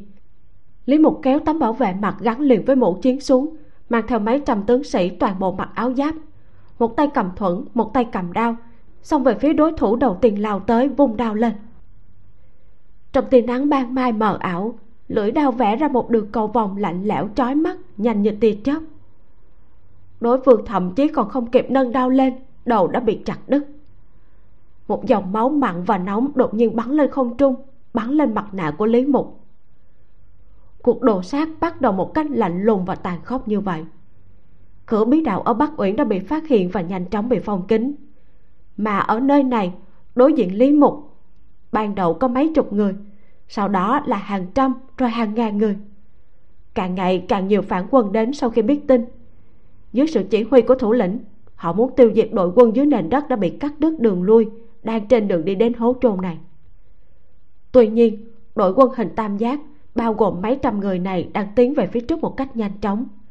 Mà người đi đầu ở vị trí mũi nhọn tam giác kia, phản quân không nhìn thấy mặt của hắn ẩn sau mặt nạ, lại càng không biết đây là ai. Đồng tử của họ chỉ nhìn thấy một thành đào sắt giống như chém mở cuộn sóng, một thuẫn, một đao, một bước, một người. Đi qua chỗ nào, nơi đó chân tay gãy tứ tung, máu bắn như mưa làm cho binh lính phản quân được lệnh tới đây bao vây tiêu diệt. Sợ hãi trước uy lực sát thương đáng sợ. Dường như không thể nào ngăn cản được của người này. Không dám trực diện tới gần đồng loạt lui về phía sau mặc cho hắn lao về phía trước. Đúng lúc này phía sau hắn mấy trăm tướng sĩ đồng thời phát ra tiếng rống giận thanh âm chấn động màng nhĩ chấn động lòng người. Lý một tướng quân đã tới kẻ nào cản đường giết không tha? Bầu không khí dường như động lại bên trong phản quân bắt đầu có tiếng la hét hỗn loạn vang lên. Là lý mục lý mục tới rồi. Binh lính dùng ánh mắt hoảng sợ nhìn võ sĩ giáp trụ trước mặt đang đánh về phía mình. Hắn chính là lý mục, người nam triều trong lời đồn. Thời điểm hắn vẫn là một võ quan vô danh chưa được ai biết tới, hắn đã sáng tạo ra thần thoại dùng mấy ngàn người đánh bại mười vạn binh mã lương châu. Do đó mở ra một thời đại truyền thuyết về chiến thần nam triều hắn dựa vào thân phận binh lính thấp kém, cưới con gái cao thị cao quý nhất trong triều đại phương nam có thứ bậc nghiêm ngặt và bị chia cắt này. Thu phục trường an, còn làm được chức quan đại tư mã, quyền khuynh triều giả giành chấn thiên hạ. Hết vị hoàng đế này đến vị hoàng đế khác đều đã chết dưới đường đao của hắn trên con đường bắc phạt hắn cũng từng chỉ trong một đêm mà công phá kháng long quan, tuyệt địa hiểm yếu trong truyền thuyết lấy lực bản thân của mình ngăn cơn sóng dữ, khiến cho lũ lụt phải thay đổi tuyến đường, khiến cho muôn vàng người may mắn thoát khỏi kiếp nạn. Tên tuổi của hắn không ai không biết, không người không hiểu. Và hôm nay vào lúc này, hắn lại dùng phương thức như thế xuất hiện ở nơi này. Phải đến thời điểm này, những phản quân này mới chân chính cảm nhận được uy hiếp tử vong đang tới. Khi mà lý mục một lần nữa vùng đào lên chém xuống cánh tay của một đồng bọn của họ máu tươi bắn lên tung tóe kia tiếng rên rỉ đau đớn sợ hãi kia. Trong nháy mắt nỗi sợ hãi dường như trong phút chốc được khuếch đại đến cực điểm tràn ngập mọi ngóc ngách khiến cho bọn họ không tự chủ được không dám đối địch trực diện với hắn. Đồng loạt quay đầu bỏ chạy. Bắn tên! Tại ngã tư đường phía trước một nhóm binh lính đã cưỡi ngựa tới và nhanh chóng dương cung tên. Mũi tên như mưa lao tới những phản quân quay người bỏ chạy kia còn chưa kịp chạy đi, đã bị trúng tên. Tựa như từng đợt lúa mạch bị thu hoạch nhanh chóng mà ngã xuống dưới mũi tên nhọn. Thi thể chồng chất. Những người bị thương thì kêu la thảm thiết, hết đợt này đến đợt khác. Lý mục ra lệnh một tiếng, một hàng tướng sĩ phía sau nhanh chóng đuổi kịp. Họ xếp hàng cạnh hắn, cầm tấm khiên vững chắc trên tay nâng lên trước mặt, tạo thành một bức tường trắng. Cùng lúc đó các binh sĩ ở phía sau nhanh chóng chuyển từ trận hình tam giác thành nâng thuẫn hộ đỉnh, tiếp tục tiến về phía trước. Nhìn thấy trận mũi tên không phát huy được uy lực như mong muốn, lại thấy đối phương mạo hiểm mưa tên lao nhanh về phía bên mình. Phản quân dần dần kinh hoảng, bắt đầu không nghe mệnh lệnh nữa, mặc cho tướng lĩnh phía sau gào thét mà lui về sau. Lý mục mang theo tướng sĩ chống lại trận tên của đối phương thu ngắn khoảng cách ngày càng gần cuối cùng, trận mũi tên đã hoàn toàn mất đi uy lực. Tướng lĩnh phản quân ngồi trên lưng ngựa kia rút đao ra. Lúc ra lệnh thủ hạ triển khai chiến đấu giáp lá cà. Giữa hàng đối diện, một người đột nhiên ném tấm chắn trong tay tới. Tấm chắn kia mang theo lực ném xoay tròn trong không trung, phát ra âm thanh vung vút, lao về phía tướng lĩnh đang ra lệnh nọ. Lúc gã phát giác ra thì đã không kịp trốn tránh. Phập một tiếng nặng nề, trọng thuẫn nặng trịch đập vào ngực gã khiến cho sương sương đồng thời bị gãy ngay tại chỗ. Gã kêu lên thảm thiết, miệng phun máu tươi, bị lực còn lại của tấm chắn đẩy ngã trên lưng ngựa xuống đất. Gần như là cùng lúc đó, bóng dáng kia đã nhảy ra, tùng mình lên lưng ngựa, quay đầu ngựa lại phóng như bay về hướng hố trung. Tướng sĩ phía sau hắn cũng noi theo lao vào trong trận doanh của phản quân còn ngay ra như phỏng, đã không còn ý chí chiến đấu, đoạt ngựa, rồi đuổi theo bóng dáng phía trước. Nắng sớm mờ mờ bên trên hố trôn đang trình diễn một cảnh tượng địa ngục nhân gian. Bên ngoài thành, dưới sự bắn phá liên tục của hơn chục máy bắn đá khổng lồ xếp thành hàng, có thể phóng ra những tảng đá nặng gần ngàn cân. Phần yếu nhất của tường thành kiên khang đột nhiên sụp đổ. Gạch bùn bay tứ tung, tường thành đã bị phá hủy. Một lỗ hổng lớn rộng bằng cổng thành được mở ra. Đại quân như thủy triều nhảy vào bắt đầu chiến tay đôi với phản quân mà ở trong hố chôn này, quân phản loạn đang trấn giữ cũng không biết tường thành đã bị phá. Huống chi là một quân đoàn từ dưới đất chui ra, cắt mở đường máu trong nháy mắt đang tiến tới. Bọn chúng đeo vàng bạc và đồ trang sức quanh eo mơ những giấc mơ ngọt ngào và chôn người dưới hố với số lượng lớn theo kế hoạch ban đầu. Sau khi bị chôn trong đất nhiều ngày, rất nhiều người đã bất tỉnh. Những người còn lại dường như đang hấp hối sắp chết lúc này, biết rằng ngày chết đã thực sự tới. Bị thúc đẩy bởi khát vọng sống sót, dường như đã tỉnh lại lần nữa. Nhưng sự thức tỉnh này chỉ có nghĩa là cơn đau dữ dội và rõ ràng hơn. Tất cả những gì họ có thể làm là khóc lóc và gào thét trong vô vọng. Khi mà lý mục phóng tới hố trôn phần lớn mọi người đã bị đất vùi tới ngực và cổ. Có người chỉ còn mũi và mắt, miệng đầy đất, không thể nói được còn có người đã bị vùi đến tận đầu. Chỉ còn hai cánh tay giơ lên vẫn vươn ra khỏi mặt đất bắt lấy trong vô vọng như là cậu xin ông trời cho mình một con đường sống cuối cùng. Phía trên hố chôn tràn ngập vô tận tiếng kêu la tiếng khóc lóc và chửi bới của một số người. Tình trạng thảm khốc giống như địa ngục trần gian. Chôn hết toàn bộ đi. Tên tướng phụ trách nơi này thấy một người lính nam triều đã bị chôn hẳn xuống dưới chỉ còn sót lại đôi tay giơ lên vùng vẫy. Gã phá lên cười điên cuồng, bước lên giảm chân xuống. Nhưng không ngờ cổ chân lại bị bàn tay kia túm chặt. Như thể mọi oán giận, tức giận trước khi chết đều ngưng tụ lại. Sức mạnh của bàn tay đó mạnh mẽ lạ thường, nắm thật chặt. Tên tướng muốn tránh thoát cũng không được thẹn quá hóa giận, rút đao ra muốn chặt đứt bàn tay kia. Đúng lúc này một mũi tên mang theo tiếng rít u u xé gió trong không trung, bắn vào đầu gã cắm sâu vào trong. Đầu nhọn hình tam giác bằng sắt đặc xoay tròn tốc độ cao, không nghiêng không lệch, cắm vào ngay giữa cái đầu hơi cúi xuống của gã. Giống như vỏ trứng bị dập nát. Bụp một tiếng màn nhĩ của gã dường như nghe được tiếng nứt vỡ của đầu mình. Lúc ốc bắn tung tóe phát ra tiếng vang kỳ dị phóng đại vô hạn. Khoảnh khắc trước khi gã nhận ra mình đã chết hơn phân nửa sọ não của gã giống như một tổ ong bị mũi tên sắc nhọn có sức mạnh khủng khiếp bắn nát và rơi xuống. Một con ngựa phóng như bay chớp mắt tới gần. Quân lính phản quân bên cạnh đó đang gấp gáp lắp hố, nhìn thấy một màn này.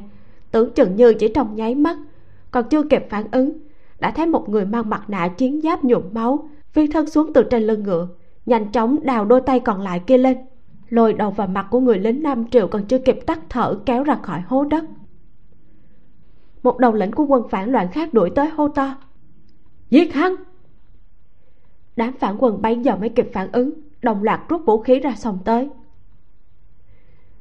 Cửa thành đã bị phá, đại quân nam triệu ta sắp tới rồi. Ngày chết của đám phản tặc các ngươi tới rồi. Trong tiếng vó ngựa rầm rầm, từng tiếng hò hét từ phía sau truyền tới. Binh lính phản quân quay đầu lại. Sau lưng bụi vàng tràn ngập che phủ tầm mắt cũng không biết có bao nhiêu binh lính nam triều trông giống như người mặc áo giáp này đang phi nước đại về bên này. Lý mục nhấc mặt nạ sát phủ trên mặt ra lộ ra gương mặt. Đại tư mã đại tư mã tới rồi chúng ta được cứu rồi. Binh lính nam triều được lý mục cứu ra đầu tiên kia chậm chạp mở mắt đang há miệng cố sức mà thở. Lúc ngửa đầu lên thì nhận ra hắn. Trong cơn hưng phấn gã không biết lấy sức mạnh từ đâu, liên tiếp phát ra ba tiếng hô to như vậy. Hồ xong, nước mắt tuôn trào, khóc không thành tiếng. Đại tư mã, cứu tôi với! Sau một hồi im lặng ngắn ngủi, tiếng hô mừng rỡ và hỗn loạn lại lần nữa tràn ngập ở mọi góc trong hố trồn này. Sự tức giận và hận thù tích tụ lâu ngày theo bức tường thành kia ầm ầm sụp xuống, như liệt hỏa thiêu đốt không thể ngăn chặn được các tướng sĩ từ lỗ hổng tường thành bị sụp đổ nhảy vào trong. Giống như dung nham phun trào và nuốt chửng hết thảy lực lượng trước mặt, đội ngũ phản quân trong thành kia vốn dĩ cũng chỉ dựa vào lòng tham và vọng tưởng mà tập hợp lại với nhau, đã nhanh chóng sụp đổ. Bình lính phản quân đâm hoàng đâm xiên, đồng loạt bỏ chạy về hướng cửa thành ở gần nhất nhằm bỏ trốn. Ngoài bốn cửa thành đã bố trí phục binh bao vây từ trước ra sau, tạo thế treo cổ vô tình tiếng họ hét vang vọng khắp thành, quanh quẩn đến mọi ngóc ngách của thành kiến khang. Vừa khống chế được cục diện, cao giận lập tức phái ra một đội quân đi hố chôn để hỗ trợ cứu người. Về phía mình lại sai người kiểm soát cửa thành chặt chẽ, không cho một kẻ nào chạy thoát, đặc biệt là mộ dung thế. Đối thủ xảo trá như mộ dung thế, chỉ cần có cơ hội thì sẽ chạy thoát. Cao giận trước nay chưa từng gặp phải bao giờ. Lần này bất kể thế nào cũng phải diệt trừ cái ác quyết tâm không để cho gã chạy thoát. Một đội binh lính bỗng nhiên chạy tới nói mới phát hiện ra tung tích của mộ dung thế. Một mình một ngựa đang phóng tới hố chôn. Cao giận chất vấn. Một người một ngựa tại sao không ngăn cản lại? Dạ hắn bắt thái hậu làm con tin. Cao giận sững người lập tức đuổi theo. Nơi hố chôn đã bị lý mục khống chế phản quân có chết, có bỏ trốn. Số còn lại thấy tình thế không ổn đã ném vũ khí đầu hàng. Để giữ được mạng sống mà tham gia túng kéo những người vừa rồi bị mình trôn vùi dưới đất lên. Lý mục cũng dẫn người đi giải cứu nhóm người bị mắc kẹt ở nơi sâu nhất. Tướng sĩ cùng đi theo hắn tuy trước đó đã có sự chuẩn bị, nhưng cho đến giờ phút này, tận mắt nhìn thấy cảnh tượng đó, mới biết nó thảm khốc hơn so với tưởng tượng cỡ nào, vô cùng khủng bố bị trùng dưới đất nhiều ngày. Lúc được cứu ra, bất kể là địa vị có cao quý hay không, thân phận thế nào, tất cả đều nằm liệt ngã mặt đất. Dùng từ thảm hại cũng không đủ để hình dung tình trạng lúc này của họ. Kiệt sức và hơi thở thoi thóp, toàn thân lấm lem bùn, da lở loét, quần áo đầy côn trùng và kiến bò lổn ngổn tuy thời tiết đã chuyển lạnh, nhưng toàn thân họ vẫn bốc ra mùi hôi thối nồng nặc chẳng ai để ý những thứ này. Sau khi ra khỏi hố, việc đầu tiên và duy nhất họ làm, đó là há miệng hít thở. Cảm nhận cảm giác vui sướng nhẹ nhõm vì cuối cùng cũng có thể hô hấp thuận lợi. Có người bắt đầu khóc. Tiếng khóc ban đầu vừa nhỏ vừa bất lực.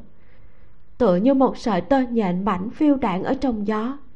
Có thể bị đứt bất cứ lúc nào. Nhưng rồi, chẳng mấy chốc, tiếng khóc to hơn vàng dội hơn chỗ nào cũng có. Nhưng không phải là tiếng khóc khổ sở, mà là hỗn loạn sợ hãi, may mắn và vui mừng vì sống sót sau tai nạn. Phụng tướng ở đây. Bên trong tiếng ồn ào, đột nhiên có một binh lính hô to. Lý mục chạy đến cùng với binh lính đào phùng vệ từ trong hố ra.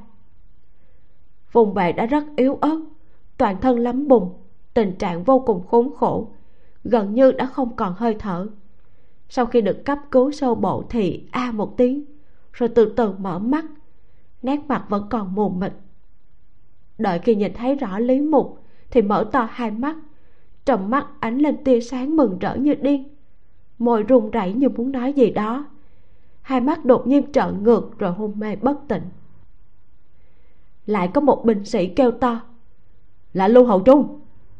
Gần đó một nam nhân với mái tóc bù xù vẫn bị vùi trong đất, lắc lư cánh tay trần ra hiệu kêu cứu. Người này chính là lưu huệ ông ta bị chôn dưới đất đến tận ngang ngực. May mà vừa rồi những phản quân kia chỉ lo lắp đất còn chưa kịp nén chặt. Nhưng dù chỉ thế, cũng đã khiến cho mặt ông ta tím tái đi rồi. Giống như cá mắc cạn trong ao khô. Ông ta há cái miệng nứt nẻ chảy máu cố gắng thở nhưng áp lực từ lồng ngực đã ngăn cản nỗ lực của ông ta. Mấy binh lính xông tới, muốn đào ông ta ra khỏi đất. Bỗng nhiên như lại nghĩ tới điều gì, đột nhiên dừng lại, nhìn nhau rồi quay đầu nhìn lý mục. Vẻ mặt có chút bất an, như thể đang chờ chỉ thị của hắn. Lưu huệ không còn thở được bình thường nữa. Ông ta cảm thấy lòng ngực như bị một cái vòng sắt siết chặt chặt đến mức đau đớn. Ông ta vô cùng đau muốn cầu xin tha thứ với người trước mặt, nhưng lại không nói ra nổi một câu. Việc duy nhất ông ta có thể làm được là dùng ánh mắt tràn ngập sự cầu xin và khẩn thiết nhìn lý mục. Lý mục nhíu mày, gật đầu với hai binh lính kia.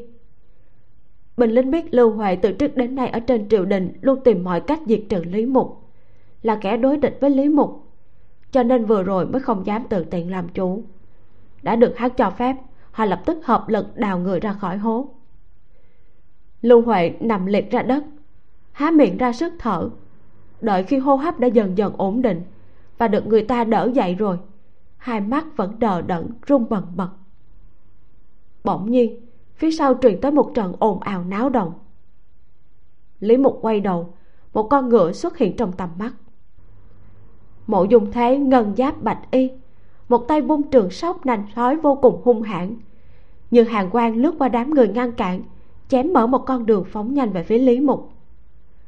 Bình lính hét to, nhanh chóng di chuyển cọc buộc ngựa tới chặn đường đi của gã. Gã mang theo cao ung dung từ trên lưng ngựa ngã xuống. Không đợi binh lính tới gần, đã lập tức đứng thẳng lên, túm lấy cao ung dung che chắn ở trước người mình. Một tay kiềm chế nàng ta, một tay vung trường sóc không ngừng chém giết, từng bước bước đi các binh lính thấy gã như điên cuồng. Trong tay lại có thái hậu làm con tin. Nhất thời không dám tới gần. Chỉ tụ lại bao vây gã vào giữa. Bạch y trên người mộ dung thế đã nhuốm máu. Hai mắt cũng đỏ ngầu. Gã nhìn xung quanh, siết chặt trường sóc. Hai mắt hung hãn nhìn chồng chọc vào lý mục ở phía trước. Không nói một câu nào cả. Chỉ đẩy cao ung dung tiếp tục bước lên phía trước. Sắc mặt cao ung dung trắng bệch bị mộ dung thế kẹp theo giống như con rối, lão đảo bước về phía trước. Binh lính vẫn không giải tán. Theo bước tiến lên của mộ dung thế thì chậm rãi lui về phía sau. Không nhìn được, quay đầu lại nhìn lý mục, chờ mệnh lệnh của hắn. Ánh mắt của lý mục xuyên qua những cái đầu đang chuyển động ở giữa, rơi vào khuôn mặt dính máu của mộ dung thế. Cao giận rốt cuộc đuổi tới, phóng ngựa chạy băng băng đến gần, xoay người xuống ngựa chắn trước mặt mộ dung thế quát lên. Mộ dung thế? Ngươi dùng nữ nhân làm lá chắn cho mình có đáng là nam nhân không? Thả bà ta ra. Mộ dung thế như không nghe thấy. Gã tiếp tục đẩy cao ung dung đi trước nhìn chằm chằm lý mục. Từng bước tiến về phía hắn. Lý mục bỗng nhiên mở miệng nói. Tất cả tránh ra hết để hắn đi tới đây. Cao giọng quay phát đầu lại nhìn hắn. Nét mặt của lý mục rất bình tĩnh cao giận chần chừ, nhìn cao ung dung bị mộ dung thế khống chế. Cuối cùng dịch sang một bên nhường đường. Binh lính làm theo, đều lui sang hai bên, nhường ra một lối đi. Mộ dung thế đẩy cao ung dung đi, cũng không nhìn nàng ta lấy một cái, tiếp tục đi đến chỗ lý mục. Cao ung dung bị ném xuống đất, nằm đó không nhúc nhích. Cao giận vội vàng bước tới kiểm tra. Thấy nàng ta hai mắt nhắm nghiền hiển nhiên là quá suy yếu mà đã ngất đi. Vội vàng gọi người đi cứu chữa. Mộ dung thế ném trường sóc đi. Khi đi đến trước mặt lý mục thì đứng lại. Tiếng khóc lóc, tiếng rên rỉ chung quanh hoàn toàn biến mất. Hố trôn chứa vạn người lại như hồng mông thời kỳ đầu hỗn độn, lặng ngắt không một tiếng động. Một cơn gió thổi qua làm chùm tua rua màu đỏ trên mũ chiến của mộ dung thế lay động. Đỏ như máu, như lửa. Hai mắt đỏ ngầu sung huyết của gã nhìn vào lý mục. Cũng giống như vậy, giống như sắp nhỏ ra máu. Ánh mắt của lý mục lướt qua cánh tay đã bị mình phế bỏ đi kia, nói, dù ta chỉ dùng một tay, thì ngươi cũng không phải là đối thủ của ta.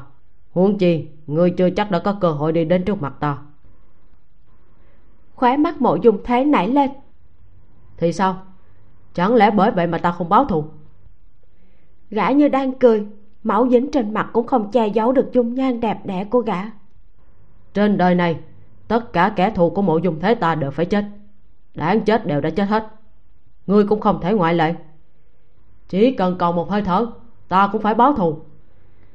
Gã đột nhiên ngửa mặt lên trời cười như điên sau đó rút kiếm ra chạy về phía lý mục tốc độ càng lúc càng nhanh. Mỗi chân đáp xuống đất, lần lượt để lại vết máu. Một đường điên cuồng lại toát lên vài phần bi tráng quyết tuyệt quỷ gì. Khoảng cách giữa hai người càng ngày càng gần. Lý mục vẫn không nhúc nhích. Ánh mắt chậm rãi rời khỏi trường kiếm trong tay mộ dung thế, rơi xuống phía sau gã. Một mũi tên bắn ra từ phía sau mộ dung thế, phát ra tiếng rít rung động. Nhanh như điện chớp, gần như trong nháy mắt mũi tên này bay tới, đuổi theo sau đâm thủng giáp trụ ghim sâu vào lưng mộ dung thế. Bước chân của mộ dung thế khẩn một chút, rồi lại tiếp tục bước đi. Mũi tên đó là do cao giận bắn ra. Mộ dung thế phải chết, việc này phải làm nhanh chóng. Y không muốn có thêm chuyện ngoài ý muốn nào nữa. Cao giận bắn ra mũi tên đầu tiên rồi thu cung lại, tiếp đó ra lệnh một tiếng mấy chục mũi tên nhọn sắc bén tiếp tục bắn về phía mộ dung thế, từ trái phải và phía sau. Trong nháy mắt, trên người gã lần lượt bao phủ bởi những mũi tên sắc nhọn. Những cục máu dọc theo cơ thể gã từ vai và lưng không ngừng chảy xuống. Máu cũng theo khóe miệng gã chảy ra, tốc độ càng lúc càng chậm. Thân thể loạn choạng, nhưng không hề quay đầu lại, mà cắn răng tập tễnh tiếp tục bước đi cuối cùng đã đến trước mặt lý mục. Giờ cánh tay không ngừng chảy máu kia lên, muốn đâm lý mục, nhưng cơ thể lại loạn choạng. Càng một tiếng, kiếm rơi xuống đất. Cả người gã theo đó ngã xuống giãy dụ một lát, cuối cùng lật người, để những mũi tên đóng đinh sau lưng lần lượt xuyên qua ngực mình. Mộ dung thế nằm ngửa mặt lên trời, mở to mắt nhìn chòng chọc vào lý mục gằn từng chữ nói. Trời cao quá bất công đối với ta. Là trời cao muốn diệt ta, chứ không phải lý một người. Người nhớ kỹ. Lý mục lạnh lùng nói. Mộ dùng thế báo thù không sai. Nhưng nếu không từ thủ đoạn, thậm chí phát điên, thì dù không ai lấy, ông trời cũng sẽ lấy. Lời ngươi nói rất đúng ngày hôm nay chính là ông trời muốn diệt ngươi có bao nhiêu người bởi vì báo thù của ngươi mà nhà tan cửa nát người nói ông trời đối xử bất công với người. Thế thì những người bởi vì ngươi mà uống mạng thì đôi công bằng ở đâu? Nói xong hắn cất bước rời đi. Máu không ngừng trào ra khỏi miệng. Mộ dùng thể vẫn bật cười như điên. Con người trên đời lấy đâu ra công bằng người có từng nhìn thấy hổ Lan đồng hành với dê hưu trong rừng rậm không? Vốn dĩ, chính là cá lớn nuốt cá bé, được làm vua, thua làm giặc. Gã ho khan, âm thanh vô cùng đau đớn. Lý mục lại như không nghe thấy, không hề quay đầu lại. Mộ dung thế một mình nằm ngửa trên đất hai mắt nhìn đám mây trôi bồng bềnh trên bầu trời, theo gió thay đổi hình dạng. Ánh mắt dần dần lơ đạn, dường như đang tự nói với chính mình, ngắt quãng và lẩm bẩm. Đời này của ta, từ năm 13 tuổi, đã chết rồi. Lần duy nhất ta cảm thấy mình vẫn là người sống, chính là ơn nghĩa thành ngày đó thời tiết oi bức.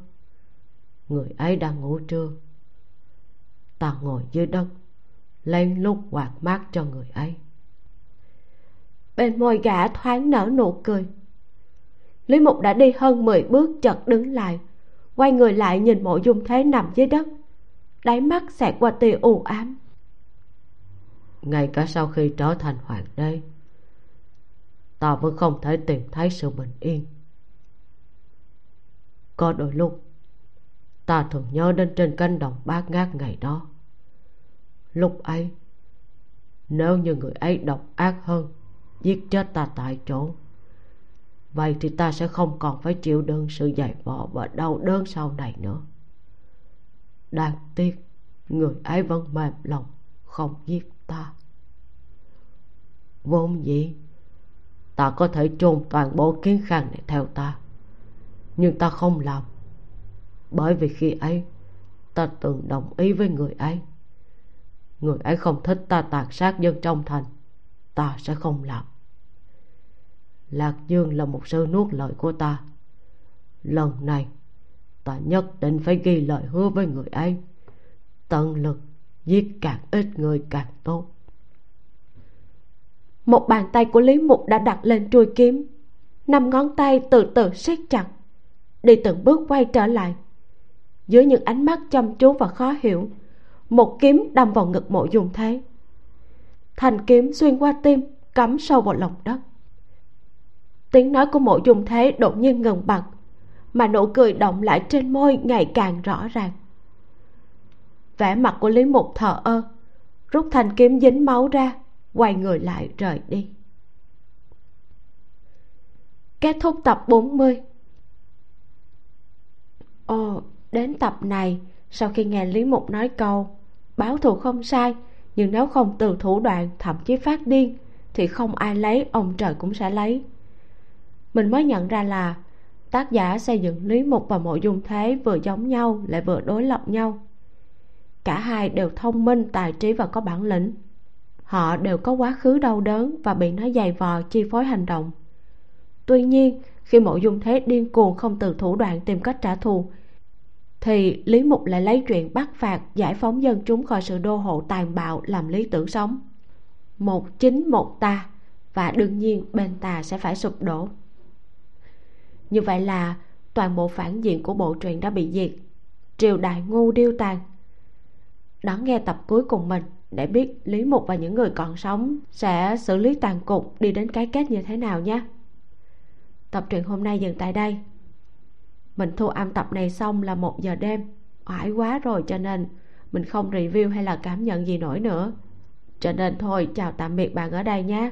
Mình là vi miu. Xin chào và hẹn gặp lại trong tập sau.